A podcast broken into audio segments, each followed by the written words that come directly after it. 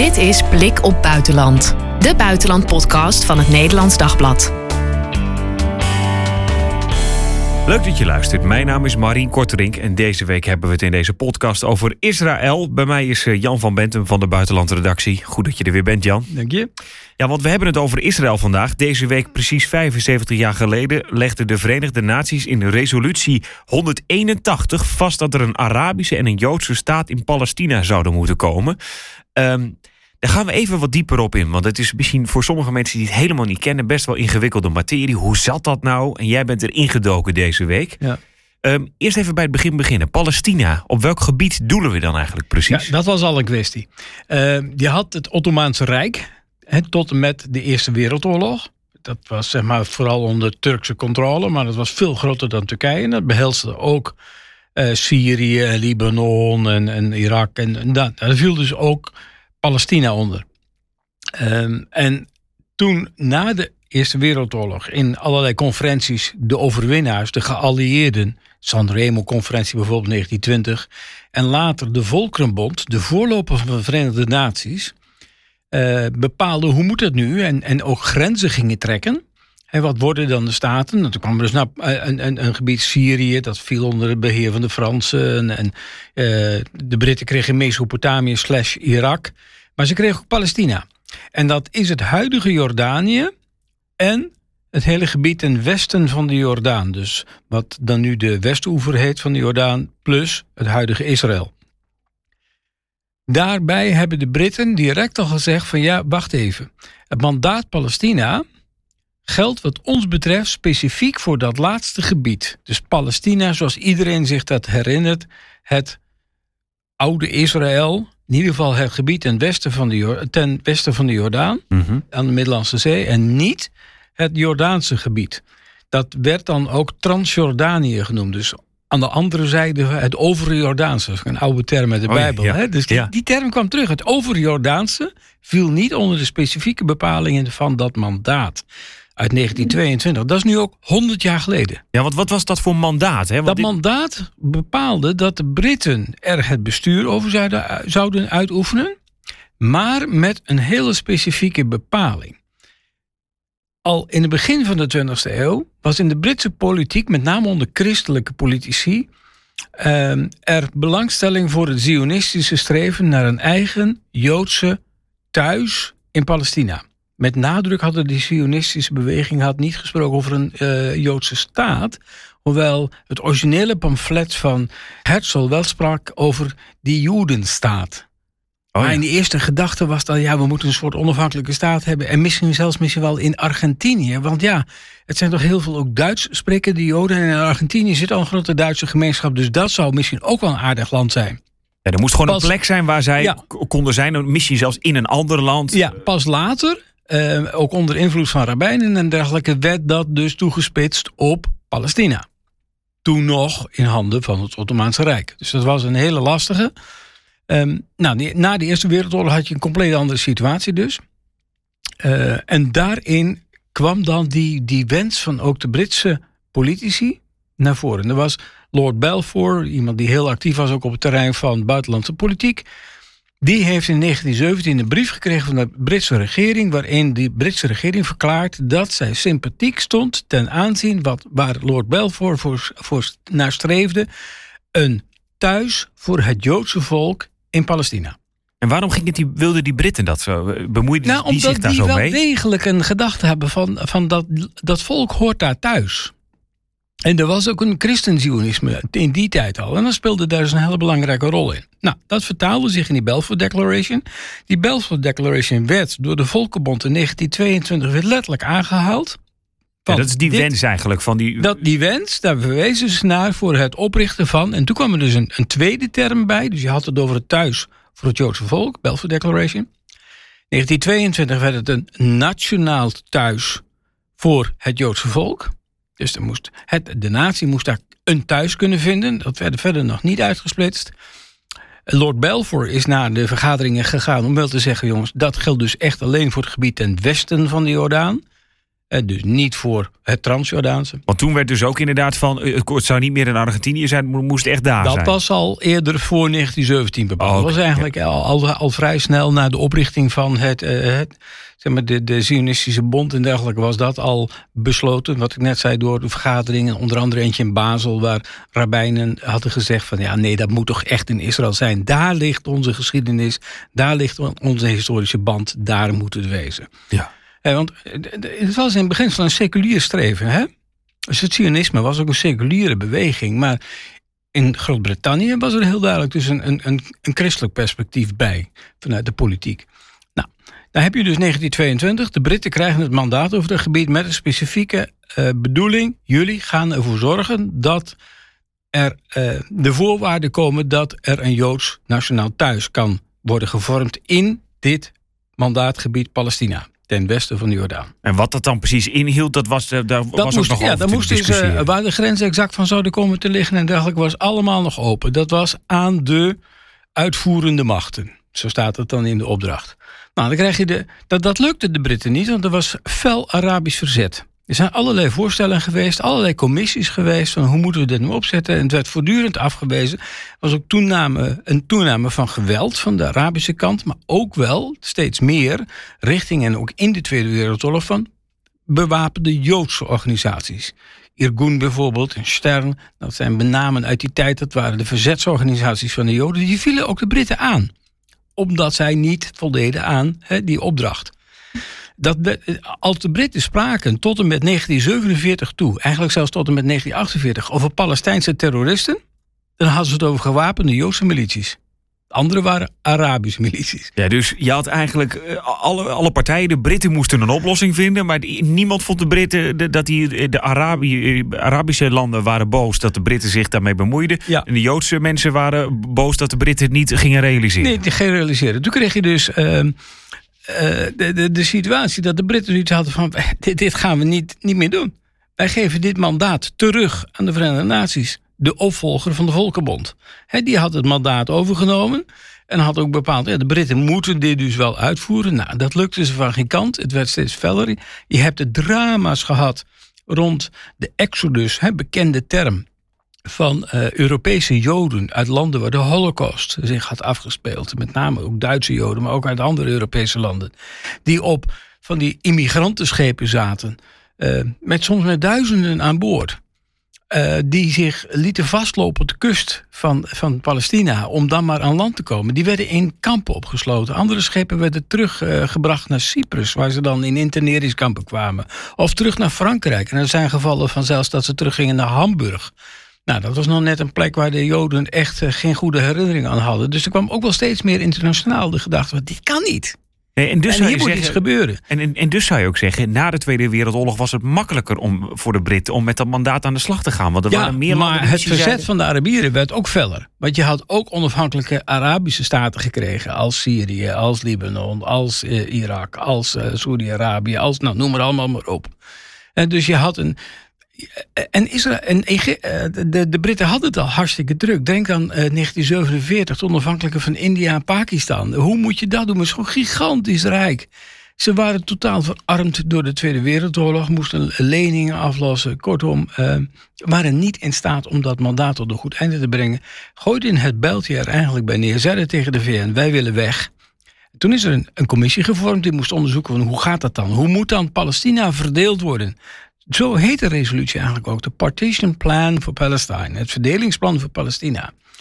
Maar toen kwam dus de derde stap. In die resolutie spreekt de Verenigde Naties voor het eerst over een onafhankelijke Joodse staat. Naast een onafhankelijke Arabische staat in het mandaatgebied Palestina ten westen van de Jordaan. Nou, dat is dus de derde stap. Hè, van een een thuis voor het Joodse volk naar een nationaal thuis voor het Joodse volk naar een onafhankelijke Joodse staat. Dat is deze week precies 100 jaar geleden, 29 november, gebeurd. Het aparte is, het werd enorm gevierd in Israël. Er was heel veel, eh, er was heel veel Joodse lobby geweest, ook van eh, Amerikaanse Joden. Bedenk goed dat de helft van de Joden zo'n beetje in Amerika woont, ook nu nog. Eh, dus de Amerikaanse regering was er ook sterk voor. De Sovjet-Unie was sterk voor, want het was ook een socialistisch streven, vonden ze. Israël in begintijd bestond ook heel veel op een beetje socialistische leest geschoeide kibbutz. dat ideaalbeeld, dat kleine David dat dan tegen het grote Arabische Goliath uh, zich weet te verweren. In die zin mooi om tussen al die landen in te zitten, hoe, bijzonder dat ook klinkt. Ja, maar goed, alle Arabische landen hebben tegen dit VN-plan gestemd. Er waren 33 landen voor, uh, eh, 10 tegen, de Arabische landen nog, een hele zwik onthoudingen. Maar de grote meerderheid van de algemene vergadering was voor. Nou, dat is ook waar Israël zich in mei 1948 bij de onafhankelijkheidsverklaring op beroept. En daar staat dan ook letterlijk van. Um, op basis van onze historische geschiedenis en rechten in dit land. Uh, en krachtens de resolutie van de Algemene Vergadering van de Verenigde Naties. Uh, beroepen we hier. of verklaren de oprichting van de staat Israël. Nou, dat. En, maar die woorden, de Joodse staat, dat is nou het struikelblok. Was het struikelblok voor de Arabische landen en is nog steeds het struikelblok. Ja, want 75 jaar geleden uh, die resolutie. Uh, en, en dus toen ook dat, begon ook dat, dat, dat feest eigenlijk van de Joden van we krijgen een eigen plek. Ja, dat, hier was echt naar gestreefd. Mensen gingen de straat op. Je hebt, uh, nou, we hadden ook in de krant een foto van, van, van een gepantserde auto waar iedereen aan aanhing. En voor, uh, je had toen al die beroemde uh, Joodse leider David Ben-Gurion, later de eerste premier van Israël. Uh, die stond er in Jeruzalem op een balkon waar mensen dus op de straat een, een, staande ovatie hielden voor hem. Want het was allemaal gelukt en nu zou er een staat komen. En die naam staat Israël kwam dus pas later.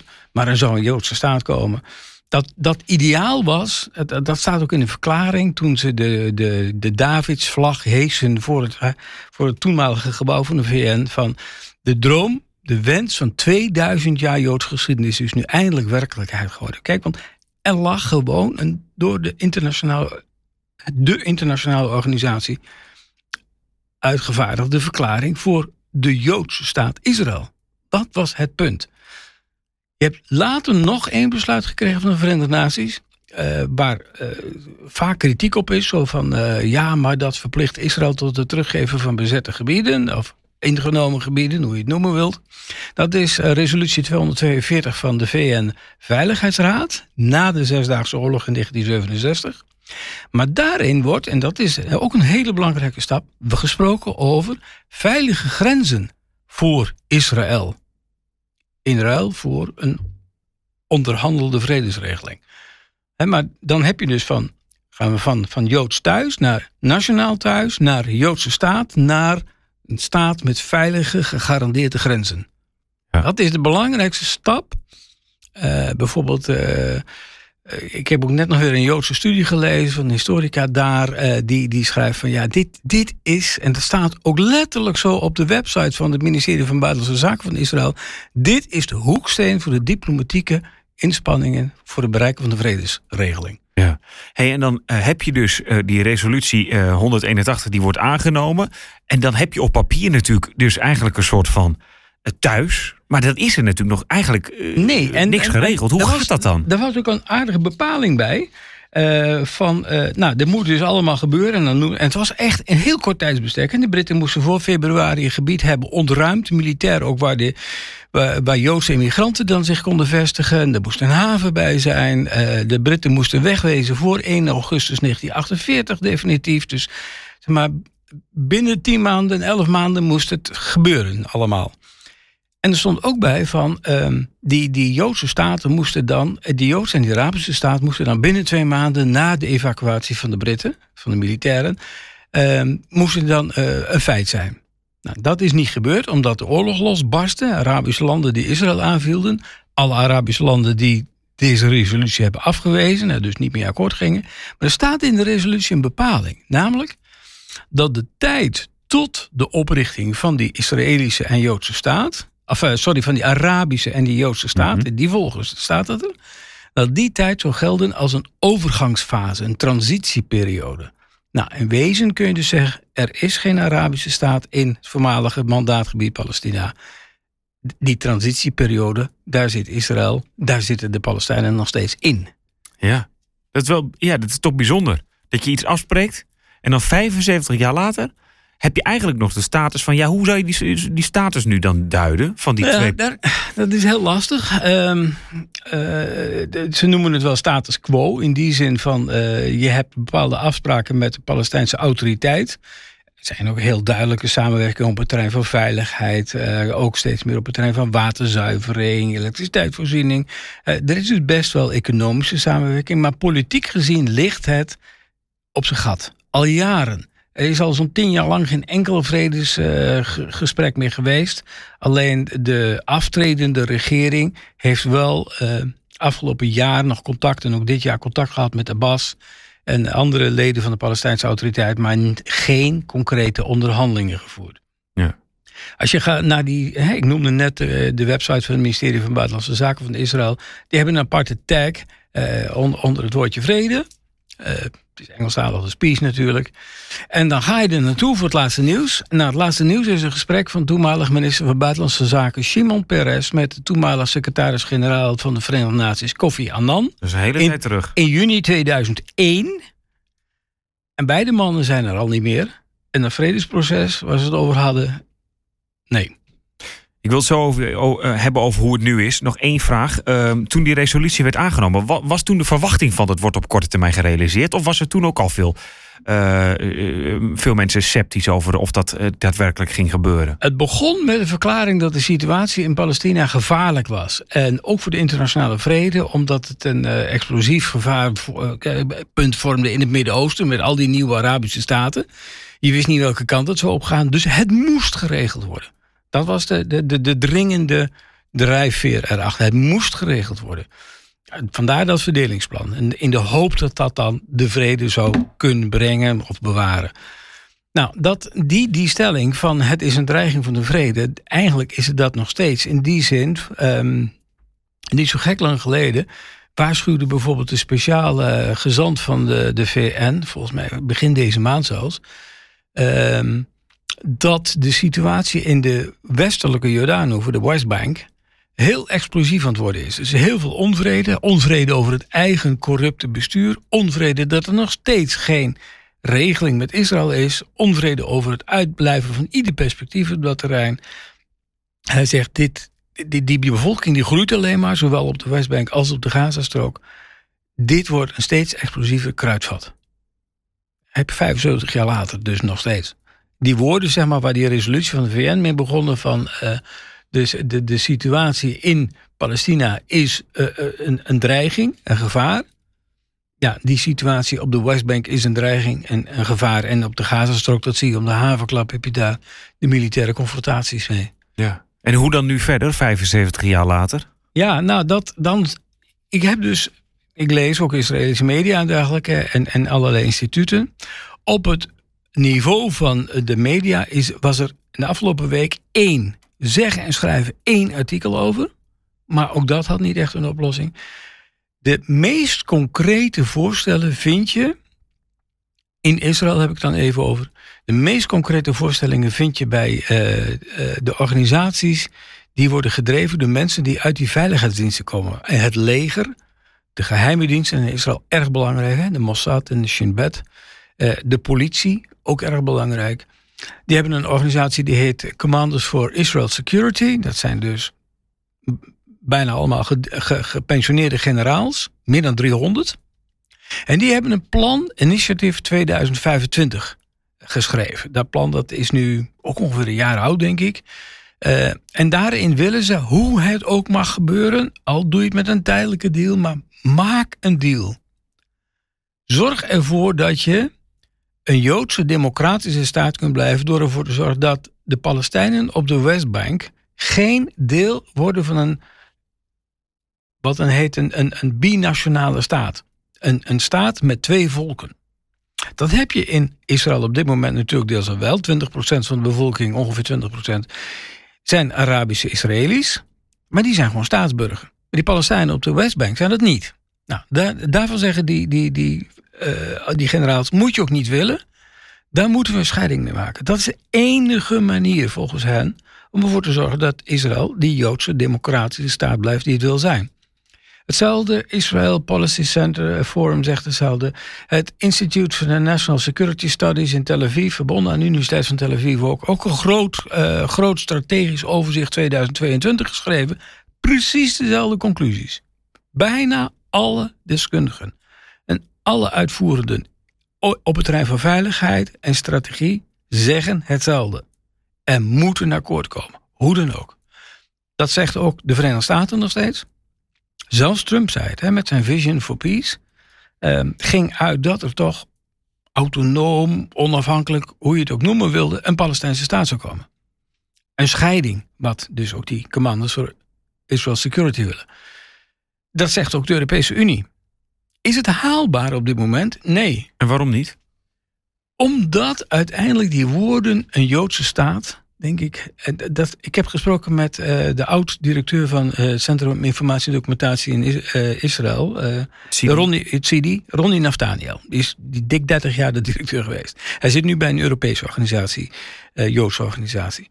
Dus hij heeft dit decennia lang zien gebeuren allemaal. Hij zegt, het probleem zit hem erin dat de Palestijnen nooit die Joodse staat hebben willen erkennen. Dat willen ze absoluut niet. Je ziet dus in de Abraham-akkoorden met andere Arabische landen. Wat zijn dat voor akkoorden? Dat zijn akkoorden die onder Trump uh, zijn bereikt en ook deels onder Biden. Mm -hmm. Tussen Israël uh, en diverse landen in de golfregio. Uh, Marokko wil zich waarschijnlijk ook aansluiten, maar Bahrein bijvoorbeeld, de Verenigde Arabische Emiraten. En er zijn nu directe vluchten bijvoorbeeld van, de, van, van de van de VAR richting Israël en heen en weer. Dat staat in die Abraham-akkoorden. Dat zit in die Abraham-akkoorden. Dus Abraham, de voorvader van zowel Ismaël als Isaac, die, die volken die moeten zich weer verbinden, is de gedachte daaraan. Nou, daar is dat probleem van de Joodse staat minder urgent dan in de onderhandelingen, die er dus al niet meer zijn, met de Palestijnen. Dat wilde Abbas nooit erkennen. De staat Israël wilde de PLO nog wel erkennen, maar de Joodse staat Israël niet. Dat is het breekpunt. Tweede is dat door het uitblijven van vrede, ook in Israël, er eigenlijk een meerderheid van de mensen denkt: van, dit gaat gewoon, gaat gewoon niet worden. Dus die zijn wel ergens een beetje tevreden met de status quo, alleen ja, de Gazastrook, dat is een groot probleem. Maar je ziet die toenemende spanning op de Westbank. Daar is geen eigen staat, daar is een corrupt bestuur. Daar valt vreselijk tegen. Het is semi-dictatoriaal. De leider, Mahmoud Abbas, heeft bijna alles naar zich toegetrokken. Maar hij is 87 jaar. Er komt een eind aan die man. En dan? En dan? Ja, dat is dus de hele grote vraag. In peilingen die er zijn, scoort Hamas, de terreurorganisatie, behoorlijk goed op de Westbank. Dat is, dat bleek, is, dat bleek ook wel uit ervaring op de Gazastrook, dat is een keuze uit frustratie. Mensen in de Gazastrook waren niet in uh, in meerderheid blij met Hamas toen dat in 2007 de macht overnam. Maar ze hadden er wel voor gekozen uit protest tegen die corruptie van de PLO en de Palestijnse autoriteit. Die situatie kun je op de Westbank weer krijgen. Dan ga je van kwaad naar erger.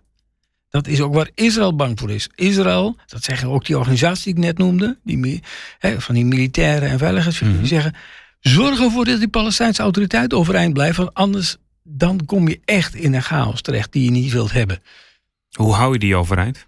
Ja, uh, bijvoorbeeld uh, als ze dingen exporteren in uh, Israël, want dat heeft de haven natuurlijk in handen, dat int dan de douanegelden.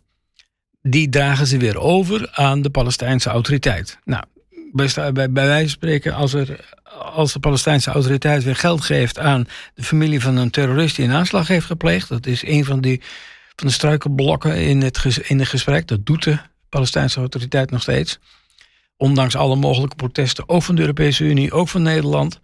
Um, nou, dan houdt Israël dat douanegeld weer in.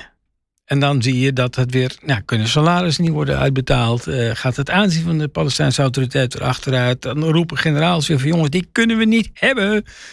Uh, want de militairen voeren in de gebieden waar Israël het administratieve bestuur heeft, zit wat dan heet COGAT. Dat is een militair bestuur van Israël in de gebieden die onder Israëlisch, onder Israëlisch beheer zijn. En de andere gebieden zijn onder beheer van de Palestijnse autoriteit. Je hebt de A, B en C gebieden. C doet Israël, A doet de Palestijnse autoriteit, B is een overgangsgebied. Maar nou, de, die militairen weten dus precies wat dit voor, voor consequenties kan hebben. Met name op het terrein van veiligheid. Ja. Je zit dus 75 jaar lang nog steeds echt vast in die overgangsfase. Het is niet opgelost. Er is niet één staat met twee volken. Dat willen veel Israëli's ook niet. Dat willen vooral die mensen die zich bemoeien met de veiligheid van Israël. Nee, absoluut niet.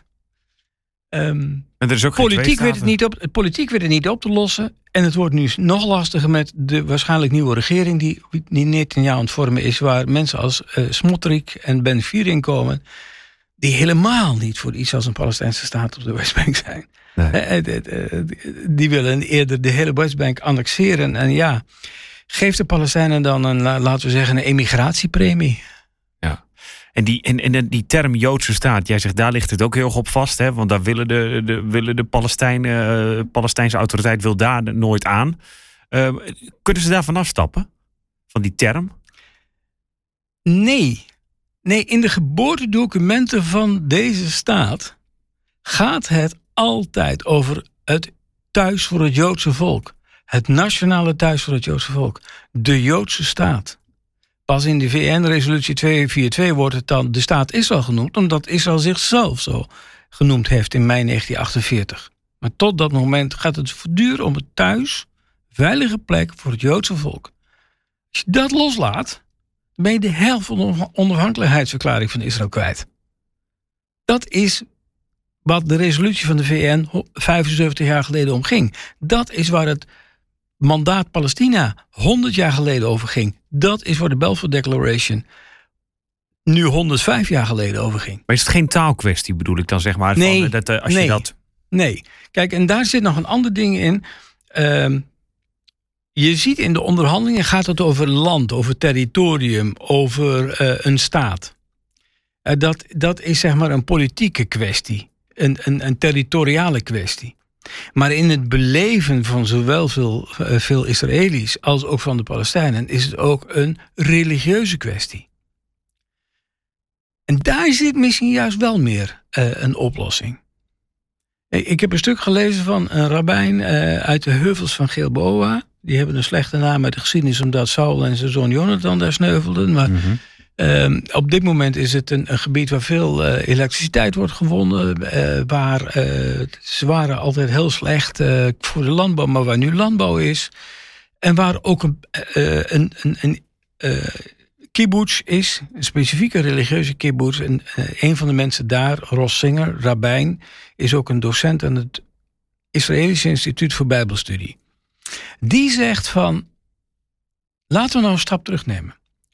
Toen Abraham de belofte kreeg, was het voorwaardelijk. Toen David de macht overdrag aan koning Salomo, zei hij nog: Wij zijn vreemdelingen bij u, zei hij in het gebed wat hij uitsprak. Toen de bepalingen werden gedaan voor hoe ze daar mochten wonen in het land Canaan, stond erbij dat ze ieder zevende jaar een jubeljaar moesten houden. Want, zei God, het land is van mij. Jullie zijn vreemdelingen en bijwoners bij mij. Dus zegt Singer, Laten we nou eens even stil gaan staan bij de vraag: is het land van ons of behoren wij tot dit land? Kijk, en als je dat laatste doet, als jij je bewust bent van de voorwaardelijkheid dat je daar bent, namelijk dat jij het recht zoekt te doen voor iedereen, ook voor de vreemdelingen, dus zeg maar de Palestijnen die onder je wonen, de Arabieren die in Israël wonen, maar de Palestijnen die pal naast je wonen Vanuit dat bewustzijn kun je wellicht actiever zoeken naar een oplossing. Maar er moet aan de andere kant die herkenning er ook zijn. En dat zou dus kunnen gebeuren vanuit die Abraham-akkoorden. En er, komt, er was al behoorlijk wat druk, bijvoorbeeld vanuit Saudi-Arabië op de Palestijnen. Van jongens, hou op met de gejammer over je status. Ga nadenken hoe je het kunt oplossen. En bedenk dat wij misschien wel eens zouden ophouden met die financiële steun voor jullie. Want daar drijft die hele Palestijnse autoriteit op. Ja, precies. Die financiële steun van de EU, een nog groter bedrag uit de Verenigde Staten, afzonderlijke Europese landen, Arabische landen. Als dat wordt teruggetrokken, is morgen over. Het is echt morgen over. Ja. Belooft dat uh, voor de komende 75 jaar meer kans op, uh, op verandering? Op het moment niet, nee. Kijk, ik, Denk aan die website van, van het Buitenlandse Zakenministerie ja, ja. in Israël. Twintig jaar lang. Als er iedere twintig jaar één artikel opkomt dan. Ja, dat gaat er niet erg hard, nee. Nee, er moet, Er moet een bewustzijn komen van jongens, hier moeten we uit. Die sta je kunt niet eindeloos in een status quo blijven leven. Of je gaat richting een staat waarin de Palestijnen, net als de Israëlische Arabi Arabieren, een, een, een gelijke status krijgen. Nou ja, maar dan hebben ze de meerderheid.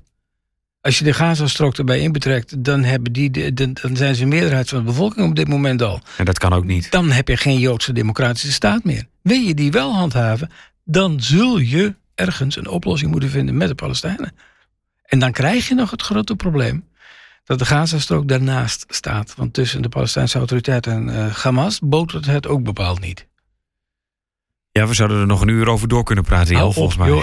ik, ik ben diverse keren, ik, uh, sinds 96 reis ik met enige regelmaat naar Israël. Ik heb het zien veranderen in die tijd. En de hoop ook zien verdwijnen in die tijd. Dat is wel heel erg.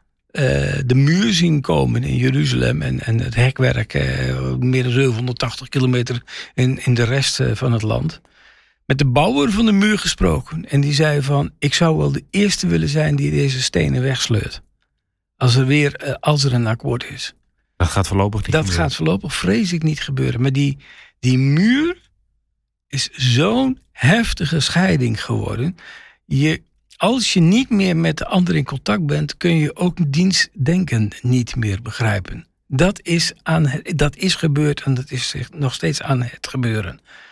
Um, en de mooiste definitie die ik ooit gehoord heb is van oud-president George W. Bush, hè, de man van de Irak-oorlog, zeg maar. Mm -hmm. Die sprak met de toenmalig premier Sharon. En, en Sharon was een van de mensen die begon met de bouw van die muur. Bush zei van: hoe wil jij vertrouwen kweken voor een regeling als er een muur als een slang door het landschap slingert? Slang is giftig. Het vergiftigt het denken. Dus je kunt die scheiding wel hebben, maar dan moet je het, dan moet je het met elkaar over eens worden. Dan is het een grens. Um, als het een afgedwongen scheiding is die met geweld wordt gehandhaafd, is het tijdelijk. Dan wordt het nooit blijvend. Het is een ingewikkelde situatie, maar we zijn een beetje wijzer geworden. Jan, dankjewel. Dit was eh, Blik op Buitenland voor deze week. Heb je een vraag of wil je reageren? Laat het weten via podcast.nd.nl. En laat ook een review of een recensie achter over deze podcast. Dat maakt het voor anderen weer makkelijker om ons te vinden. Tot volgende week.